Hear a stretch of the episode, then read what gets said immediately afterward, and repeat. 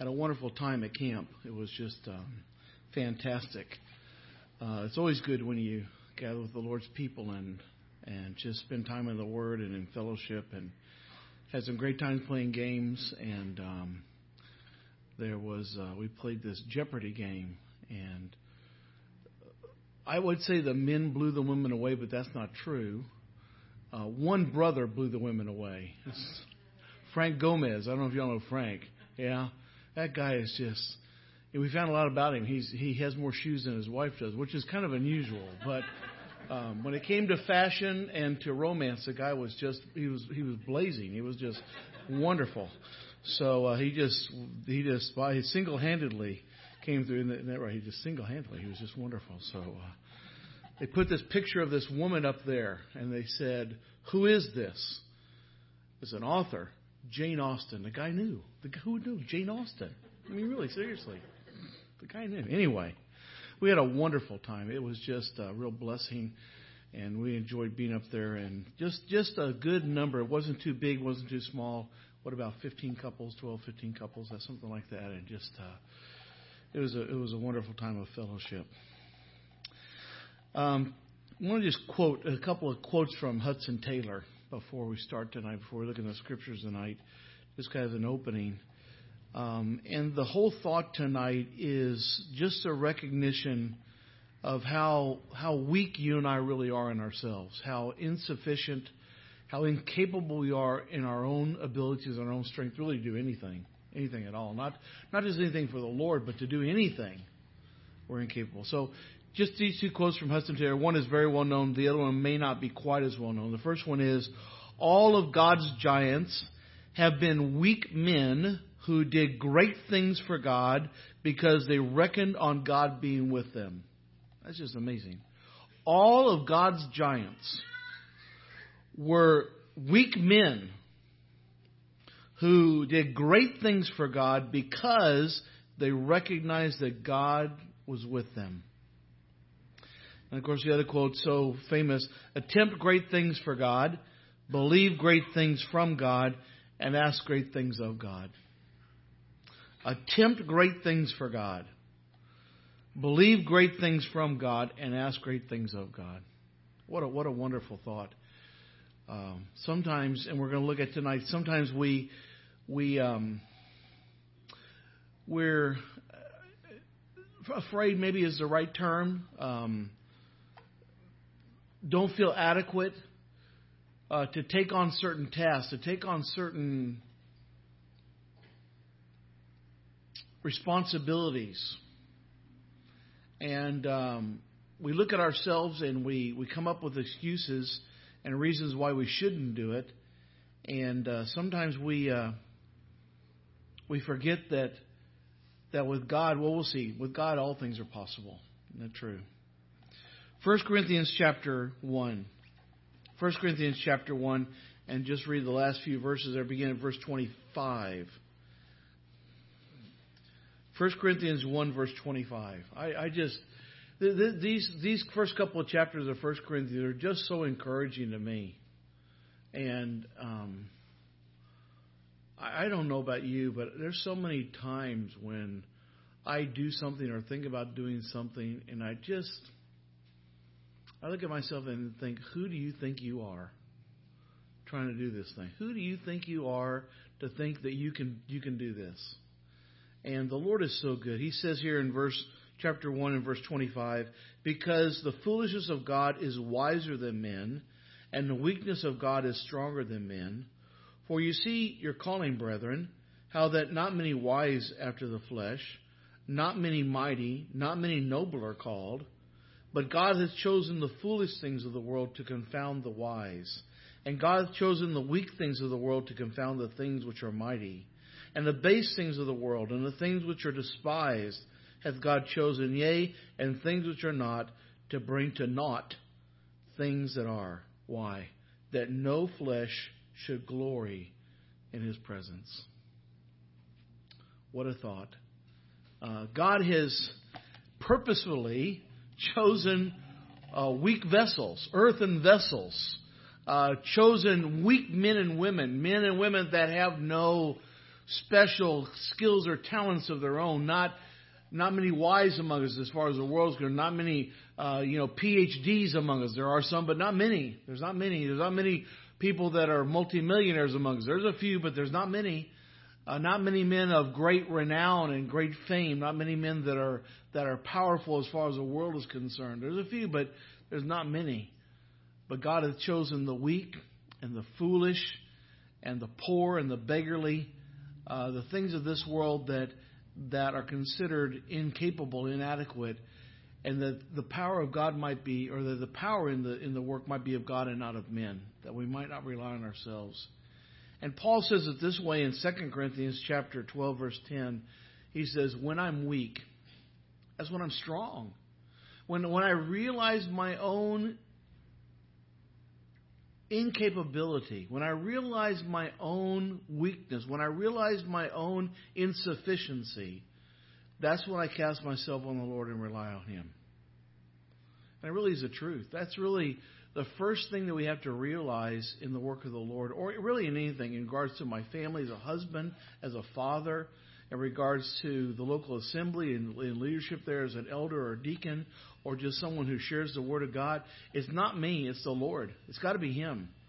Uh, because if I try to do anything on my own strength, whether it's in the, the spiritual realm of my life or whether it's in the temporal, secular realm of my life, uh, it's going to be a disaster. I mean, the first 20 years of my life was nothing but just one disaster after the other. I look back and there's nothing out of those first 20 years before I came to the Lord that have any value whatsoever. It was just all worthless. Absolutely worthless. And yet God takes a weak vessel like me and uses me for His glory. Takes a weak vessel like you and uses it for His glory. Sometimes uh, Mike Atwood and I spend some time talking and praying, thinking about these things. And, and one time we were just talking and saying, it is so fantastic that the Lord saved men like me and him. And the only people in our family that both of us were the only ones in our family that came to know the Lord. Uh, uh he his family is is gone now. I still have some brothers, a brother and two sisters, but but um, just to think that God would save us, but beyond that, that God would use us. That He would use us to bring glory to Himself, that He would use us in some way, shape, fashion to be an encouragement and help to others. To, he would use us to lead other people, other men and women to uh, understanding of the gospel and to faith in Jesus Christ. What, I mean, what a wonderful thing! What a, in these earthen vessels, you and I have the greatest treasure in all of eternity, in all the universe, the gospel of the Lord Jesus Christ. The person of Christ, the Spirit of God indwells us. And it's not the vessel that's important, it's what's inside the vessel that's important. Right? That's what has the importance.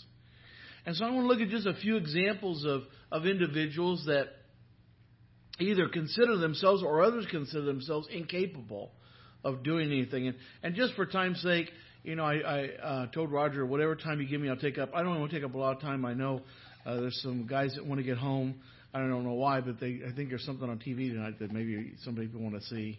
Um, you know, one of the things they put up in this Jeopardy thing was Tom Brady. Tom Brady, the I know y'all really like him a lot. Tom Brady, the the Patriot quarterback, you know. So my wife knew that because my wife cares nothing about National League Football League, cares nothing about any team. She has two quarterbacks, Peyton Manning and him. So Peyton, I guess Peyton Manning's playing tonight. I don't know whether he will or not, but we'll see. But anyway, I know some people want to go to that, so I won't take up a lot of time. But I'm just going to. These are so these are so familiar stories, so I'm just going to to bring them out. Remember in chapter four of Exodus when Moses comes up to that burning bush and uh, is not consumed with the fire, but a voice comes out of it and uh, speaks to Moses and tells Moses that he wants the Lord wants him to go and save his people. He wants to go and tell Pharaoh, "Let my people go that they might worship me, that they might serve me out in the wilderness." And and remember Moses' answer was, "Who am I? I, I, I can't speak. I, I, I, I'm not a man who knows how to how to address somebody like Pharaoh. I mean, he lived in Pharaoh's court for 40 years, but he'd been on the backside of the desert. The Lord was humbling him for 40 years, and he said, "I, I don't know how to speak." And what was the Lord's response to him? Who made your mouth anyway? Who made your tongue anyway? part of the reason that Moses was useful, part of the reason that Moses was able to do what he did was because the first time he tried to save the people, he tried to do it on his own strength and his own plan and his own ability, and that was a failure. But because God was able to do a great work in him over those 40 years in the wilderness um, and humble him, then he was meet for the master's use. And God didn't want him to say what he wanted to say. What God wanted him to be was a mouthpiece for the Lord. And you know, that's those of us who share the Word of God or we share the gospel with people, that's what we got to be. We've got to be just a mouthpiece for the Lord. We've got to take the, the sharing of God's Word, whether it's preaching the gospel to the unsaved, whether it's on an individual basis or in a larger group, whether it's sharing the Word of God, again, privately or publicly, we've got to realize we're speaking forth as the oracles of God, and we've got to take it seriously. And we've got to pray that the Spirit of God would say his what he wants to say to the people of God simply using us as a vehicle, as a as a conduit uh, to to minister the word to other people. And that's when we realize I, I can't do it. Who am I? Who do I think I am? I mean, brother, there's so many times I get up and get ready to get up on a platform and I think there are so many other brethren here that are so much more capable than me. What in the world am I doing? Who do I think I am getting up here on a platform in front of these guys? You know? And Lord, well, you know, you're up there, so you got to do it, you know. And I just, I mean, I get, I get literally sick to my stomach sometimes. I don't know if y'all ever do that, but I, I get literally ill sometimes. Just the, the burden of the whole thing. And uh, and you know what? As soon as I get in a platform and I, I'm praying about, praying the Spirit of God would would speak through me, and the Lord just takes over, and it's just it's just fantastic. You know what the Lord does. And the glory goes to Him. You know, people come to me sometimes and say, "Thanks for that." What do you think of me for? I mean, if, if the Lord gets the thanks, it's His word. What what did I do? You know, you don't you don't come up to when a, when when somebody when a, when a carpenter builds a house, you don't go up to his saw and to his hammer and say, "Man, y'all did a wonderful job. That was fantastic. Man, this is wonderful. I love this house. Man, you guys are good." No, there's instruments, just dumb instruments. Can't do anything without the carpenter, right? And that's the way we are, brother. We're just instruments in the in the Lord's hands. We just yield ourselves to Him and let Him use us in any way He pleases, and the glory goes to Him. The glory's got to go to Him, brethren. David, here was this young shepherd boy, and he comes out to bring some food to his brothers that are in the battlefield along with King Saul and the Philistines are on the other side of the valley. And every day comes out this great giant of a man, Goliath, and curses the people of God and curses God. Uh, God. And David hears this and says, "What's happening here? What, what what's going on? What, what, why why y'all letting this guy get away with this?" And they said, "Well, everybody's afraid to go out." He said, "Well, I'm not afraid to go out. Let me go." And what was the response of those, especially his brothers? You're too young. You're too young. Uh, Moses uh, was had had no ability to speak, and, and now the, you're too young. Who do you think you are going out there? And what was David's response? it's the Lord that's going to do it. you know, I, I fought against the bear and I fought against the, the, the lion, and the Lord gave him into my hands, and He's going to do the exact same thing with this Philistine this uncircumcised Philistine. You watch the Lord give him, give me the victory. And his trust wasn't in himself. And even Saul tried to give him his armor and his sword, and, and he couldn't. He said, I haven't, I haven't proved these things. This, this isn't what I need. I'm going to go out there trusting the Lord. And he went out against that giant of a man with all of his armor and all of his, his massive sword and his shield in front of him. And he threw that stone and knocked him out, and then took his own sword and cut off his head. And his trust was in the Lord and not in himself. You're not too young, right, to do the Lord's work. Some people say, well, you know, you're too young. When my kids, when when they were small, we'd go out and preach on the street, and here they were, you know, eight, nine, seven years old, and uh, hand out gospel tracts, you know. And I saw, I remember Elizabeth, the older one, more than once talking to people on the street about the gospel. Who says they're too young? You know?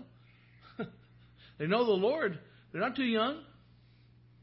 We need to encourage the young people, encourage the young men, you know, have a vision for the future. But no, David was too young, too weak. Gideon, another guy. Here he is. The Midianites are there, the massive army around him, and uh, here he is there in the wine press or behind the wine press, just with a little bit of grain, kind of beating it out, just have a little bit of food to eat. And God calls him the mighty man of valor. He didn't look around. Who in the world are you talking to? Who am I? I'm the smallest in the smallest family of the smallest tribe in all of Israel. Who am I? What can I possibly do? And the Lord said that I'm going to use you to free my people from the Midianites. How am I going to do that? So he calls the army. Massive army comes. Well, maybe that's a possibility. There's still a lot more than us. Wait a minute. God says there's too many. He finally whittles it down to 300. 300 men. And how? And they look at the Midianites and they fill the valley. It's like grasshoppers that fill the field. Just massive number, innumerable army of the Midianites. And, and he's still a little bit concerned. And so he sneaks down at night and he hears the, the, the talk in the, in the camp. And, and the Lord encourages him, saying that he saw this vision of Gideon rolling down and destroying the, the Midianite army. You remember what they did? This is so they they didn't have a, they didn't have swords. The, the the, the Israelites didn't even have swords. What are they going to fight with? They got a trumpet in one hand and a clay vessel in the other hand with a lamp in it. Okay? You remember what happened?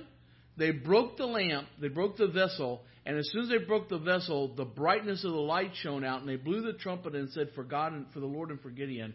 And the Midianites killed themselves. I mean, they started killing themselves. And then they went in and wiped up afterwards. Now, this is a beautiful thing. When you think about here's this earthen vessel. You look at it, nothing of it. Nothing nothing the Midianites could see. There was no nothing that would bring fear to the Midianites' heart. But as soon as they broke that earthen vessel and the glorious light shone forth, then the Midianites were filled with fear.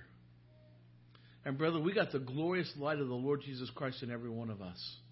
And sometimes we, we allow our earthen vessel to get in the way. And what we've got to do is just be broken before the Lord. We've got to be humble and contrite before Him and say, Lord, I can't do it. Let your light shine out. He says, You're the light of the world. He, he's the real light of the world. We're a reflection of that light. He's the effulgence of God, the outshining of God, but we're the reflection of that light. And we're the light of the world. And to shine forth. And not to be put under a bed or put under a bushel and kind of be hidden away. No, we're to come out and allow people to see our lives. And but of course, our lives have to be in keeping with the, the truths of God's word, keeping with the with the character of Christ to really be able to shine. But break that earthen vessel. Be broken before the Lord, humble and contrite before Him, and then God can do great things. God can do great things. Um, here was here again, no reputation, no authority, no power on his own, of the weakest family, of the weakest tribe, and yet God took this weak man and made him a great leader among the people of God and freed them from the Midianites. Uh, Peter in Luke chapter 5, uh, the Lord comes and uh, he's there on the, the banks of the Sea of Galilee. The people are coming, they're, they're pressing against him. He asked Peter, because Peter had been fishing all night long with these gigantic nets. They always fish at night because the, the, the ropes on the nets were so large they couldn't use them in the daytime uh, or the fish would have seen them. So they're fishing all night long. They're cleaning their nets. They're getting the the, the um, seaweed things out of them, getting prepared for the next night. Going to go home, tired, worn out. And the Lord says, "Let me sit in your, let me stay in your boat. Put it out a little ways." So he goes out, and the Lord preaches from the from the boat of of Peter. Then he tells Peter, uh, "Go back out and throw the nets over the side." And Peter's like, "You know, he he got to be worn out, Lord." You know, we, we fished all night long. We didn't catch anything. But but because you tell us to, we'll go out and throw a, a net. You know, the nets we're not going to throw, we throw out one net just to, just to show you that you know we know what we're doing here. And he goes out and throws out the net, and remember, it almost breaks. It not only fills one boat, but it fills two boats. And Peter comes back in and falls down at the feet of the Lord Jesus and said, "Depart from me, Lord. I'm a sinner. I'm a sinner. What, what are you going to do with me? You don't. You don't really know me. You don't really know my life. I'm a sinful, wicked man. What are you going to do with this sinner? And some of us think, I'm not I'm not good enough. I, I I'm, I'm too I'm too bad. How can God use me? God has chosen the vile things, the, the the the sinful things of this world. That's who He saved, so that He might show the great power of the gospel, so He might show the great power of redemption in our lives. And the most vile, wicked sinner that ever lived was the greatest gospel preacher that ever lived, apart from the Lord Jesus. He was the greatest teacher that ever lived, apart from the Lord Jesus. He was the most one of the most godly men that ever lived. But God did that work in him because Paul allowed himself to be used of the Lord in that way. So Peter said, I'm too sinful. So Moses had no ability to speak. David was too young. Gideon had no reputation or authority. Peter was too sinful. Uh, Abraham, 100 years old, 99 years old, and the Lord said to him, You're going to become the father not of just one son, but of many nations. And Sarah, when she heard that, just laughed. what are you talking about? I'm 89 years old. He's 99 years old. What's gonna? I'm gonna give birth and I'm gonna I'm gonna have a son at this old age? No way. We're too old. But you know what? It was because they were too old that God was able to manifest His great power. And He said to her, uh, "With men, it's, it's impossible, but with God, all things are possible." All things are possible. There's, there's nothing God can't do, nothing God can't accomplish. And so he was able, out of those two dead bodies, to raise up a, a boy that he was able to, through that boy, make offspring to Abraham like the stars of the sky and like the sand of the sea. He's not too old. He, thought he was, but he wasn't. Timothy uh, just by his name, you know, his reputation, he was too timid. He was shy. Uh, I, you know, I'm really shy. My, you know, people think I'm a real expert, but I'm really not. I, I'm really, I'm, I'm the kind of person that I have to force myself to talk to people I don't know. And uh, Tim, Timothy was that way. He was shy. And yet Paul would say of him, I've got no man that's like minded. I've got no man that I can trust like I trust Timothy. I've got no man that labored with me like Timothy labored. And God used that young man to not only accompany Paul on his second journey, but but on beyond that to be used of Paul, of used of the Lord by uh, Paul sent him to places like Ephesus and other places to build up the saints. It's not, it's not my character. I can't say, well, that's not my character. That's not that's not who I am. I'm too timid. I'm too shy. Let other people go out and do those kinds of things. Let other people go down on the beach and, and talk to the people down there. I'm too timid. I'm too shy. I can't go down there and do that. Let other people, you know, come to the barbecue and talk to these people. I'm too shim. You know, that, that's a, we use those excuses, don't we?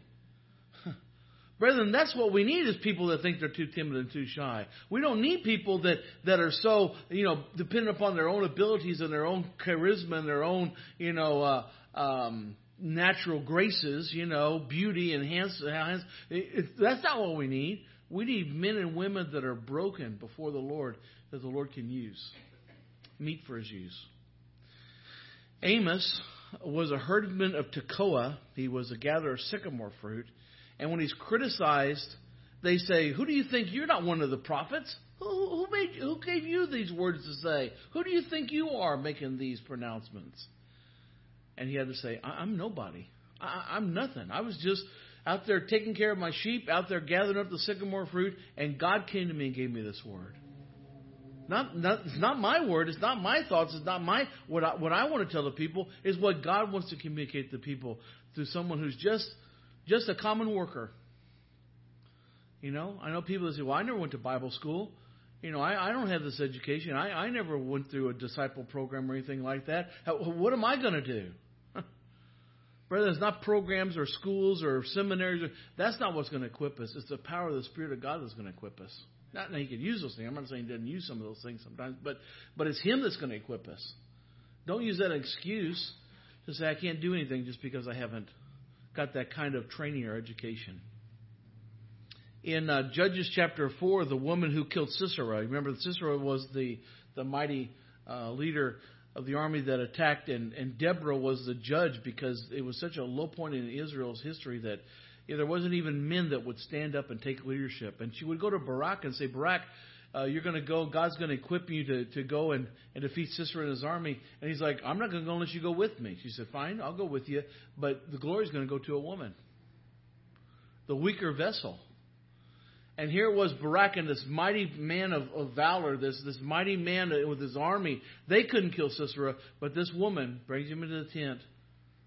He asks for a little water. She gives a little milk, puts that little cover over him. He goes to sleep and takes a tent peg. Boom. Right in his head and kills him. the weak things of this world is what God uses. One last illustration. The woman uh, in Judges chapter 9 who killed Abimelech. Here's Abimelech. I mean, here he was. He destroyed all of his brothers. He was the he was the son of a concubine of, of Gideon, and uh, he kills all of his brothers. He he goes in and and just takes control, makes himself a king, makes himself the leader, and everybody's fearing him. And he, and he comes and and in Milo and he and he destroys all the city. And they get up into everybody's so afraid. They get into this tower, shaking in their boots because here's this great Abimelech, and he comes near, and this woman didn't give her a name. Throws out this stone, millstone, and drops it on his head and kills him. Everybody else is afraid. But she trusted the Lord. And the Lord did a great thing and brought peace to the people of Israel. All these had faith in God. They had faith in Him and in His power to do what, humanly speaking, was impossible. There's no faith needed. There's no glory to God when we do things in our own ability, our own strength. When we do things that are, humanly speaking, normal and natural. Faith only comes in when man's ability, where man's ability ends. That's where faith comes.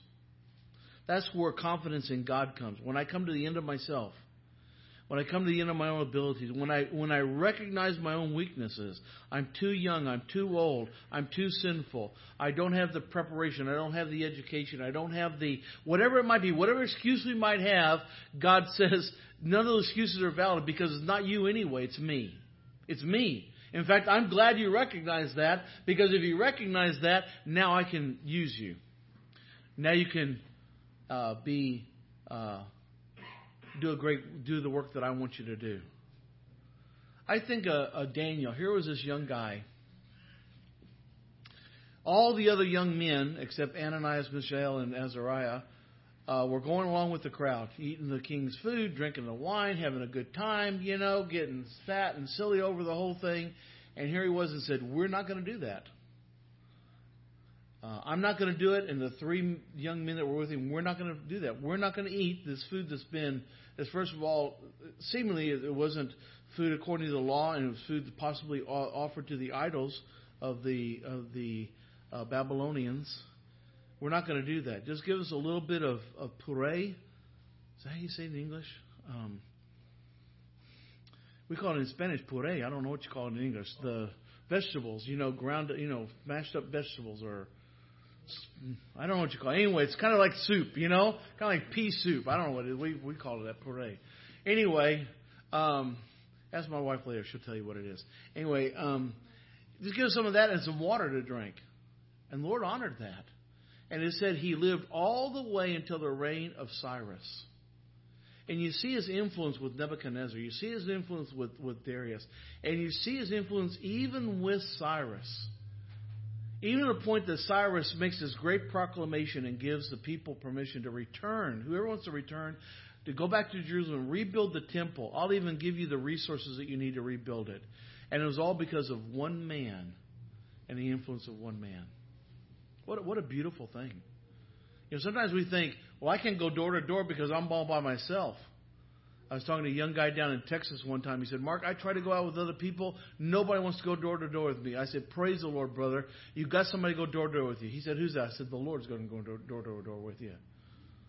Knock on those doors, brother. Don't let that discourage you. Don't let that discourage you, brother, because that's what Satan wants to do. Discouragement comes from Satan. Encouragement always comes from the Lord. If you're discouraged, brother or sister, you've got to know that comes from the that comes from Satan. God never discourages us. He always encourages us. Right? That that's what happens when we when we look at ourselves and look at our own weaknesses, look at our own our own failures, look at our own our own abilities and we say we can't do it. No, brethren, the Lord said, I will never leave you nor forsake you. The gates of hell shall not prevail. My church shall prevail. My people shall prevail. I'm here. And that's why Paul could say, when I recognize my own weakness, that's when. That's when I'm strong. There's nothing impossible for the Lord. Um, Philippians chapter 4 and verse 13 says this. You know, Paul's talking about he knows how to how to be abased and how to abound, how to how to uh, have a lot and how to have little. But in the end of it all, in verse 13, this is what he says. Wonderful verse. Not really a verse that we could, could memorize and just have as a, I don't know, as a verse of encouragement when we get down and depressed like that. It says, I can do all things through Christ which strengtheneth me. What, what a thought. I can do all things through Christ which strengtheneth me. All of God's giants were weak men who did great things for God because they reckoned God being with them. I will never leave you nor forsake you. Um, just I want to tell a little story, and then I'm going to close with a quote from from Brother Mackintosh. There was a this guy who uh, was a servant, and um, uh, he would have the responsibility every morning of going down to the river and getting pots filled with, with water. And uh, he had a pole that he put these two pots, one on each end, and he would fill them with water, and then he would put the pole and the pots on the ends, and he would walk up the hill back to the master's house and deliver the water there. And um, one of these pots had a crack in it. And um, so this pot um, said to the servant, he said, um, you know, pots don't talk, but Okay, for the illustration, all right, let me go. Okay, so the pot says to the servant, he said, I, I feel really bad. He said, uh, You do all this work. You go down this distance, down the river. You, you fill me up with water every day, along with the other one. He brings a full pot back, and I just bring, you know, a portion of a pot because I've got this crack, and part of the water falls out as, as you're going back up the hill. He said, I, I, I feel terrible. I just, you know, I'm useless. You know, you might as well get a different pot because you know, I'm not doing the job that I'm supposed to be doing. And the servant said, Yeah, I, I, yeah, I'll tell you what. When we come back up the hill this time, I want you to look at the path. Look at the look at the side of the path. So they go down and get he fills them up with water and they go up the hill and as he he goes up to the path he looks down there and there's beautiful wildflowers that are growing or flowers that are growing all along the path. And um so you get to the top of the hill and the servant said, "Did you did you see what was on the path?" He said, "Yeah, they're pretty flowers. They're really nice and everything. Thank you. I, I realize you did that to cheer me up, but he said I still feel horrible. I still feel bad." And he said, "No." He said, "Listen, I knew all this time that you had a crack in you." And he said, "Because of that, I planted flower seeds all along the path, and every day you've watered those flower seeds, and those flowers have grown up. And every day I gather some of those flowers and, and grace my master's table with them." And uh, you've been a blessing to him. And and and the moral of the story is we're all cracked pots, right? We're all we're all flawed. We we all have things about us that are we're not perfect, right? We're not perfect. I'm not perfect, Angie. I know you think I am, but I'm not perfect. We're not perfect. But but we have flaws. But you know what God does? He takes those flaws in us and he uses them for our, his glory. He uses them to bring pleasure to himself. He uses them to accomplish things that maybe we don't even realize this side of glory, brethren. We don't even realize.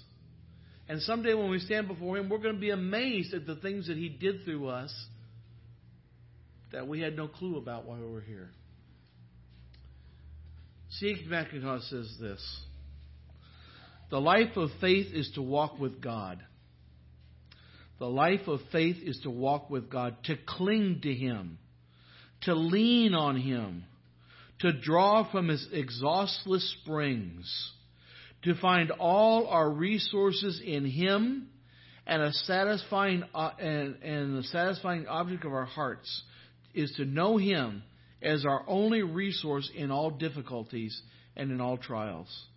It is to be absolutely, completely, and continually shut up to Him, to be undividedly dependent upon Him, apart from and above every human hope and every earthly expectation. That's what faith is.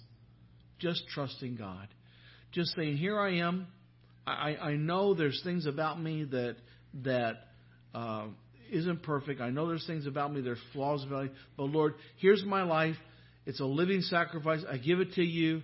And God's able to take from these, these imperfect lives and is able to do a perfect work to the glory and praise of His name. Isn't that a wonderful thought? That God uses us. And I just, it's just so amazing, brethren, when you think that we were created for the glory of God, we were saved for the glory, for the good pleasure of God, and that God, out of men and women like you and me, can get glory. Can get glory. And, and glory is simply the the expression, the the manifestation of the the the the character, uh, the person, the power, the majesty of God. People can see those things. What does it say? The heavens declare His glory, right? The heavens are His handiwork. They declare the glory. But, brother, you and I are used by God to bring glory to His name. What a thought. What a thought. But it's all of Him. When I'm weak, then I'm strong. So, brethren, we're weak earthen vessels, but praise God. Praise God that He does things through us that are impossible for man, but possible for Him. Our Father and our God in heaven, how wonderful it is to think that you loved us so much that when we were sinners, when we were enemies, apart from you, without you, without hope in the world, without any kind of relationship, desire for you whatsoever, you loved us. And you loved us not just in word, you loved us in the greatest manifestation, the greatest action that love ever accomplished in all of eternity. You sent your Son to die for us. You sent your Son to bear our sins in His body. You sent your Son to take away our sin and to cleanse us and to make us whole, uh, to make us fit for your presence, uh, accepted in Him, clothed in His righteousness. And then, Father, you didn't just stop there. You determined in eternity past that we would all be your sons and we would all be heirs. But beyond that, we would all be useful to you. We'd all be, although earthen vessels, uh, entrusted with a great treasure, the treasure of the gospel, of the person of Christ, of the Spirit of God that indwells us. He's that light that shines forth. And Father, what we want is to be like those earthen vessels in the day of Gideon. We want to be broken before you that the light of Christ might shine out. We want our lives to be weak in ourselves but strong in Him. We want Him to be the one who empowers us to do all things. And we want everything we do in the guidance and in the direction and the power of the Spirit to be for the praise and glory of your name. Thank you, Father. Thank you for using us. Thank you for um, leading men and women to the Lord Jesus Christ through us. Thank you for encouraging the saints through us. Thank you for instructing and training up uh, others through us. Thank you for all the great work that you do, Father. We just are amazed at you and what you've done in us and what you're doing through us. We ask that you continue to do so, and it all be for the praise and the glory of your dear Son, the Lord Jesus. Amen. Thank you all so much.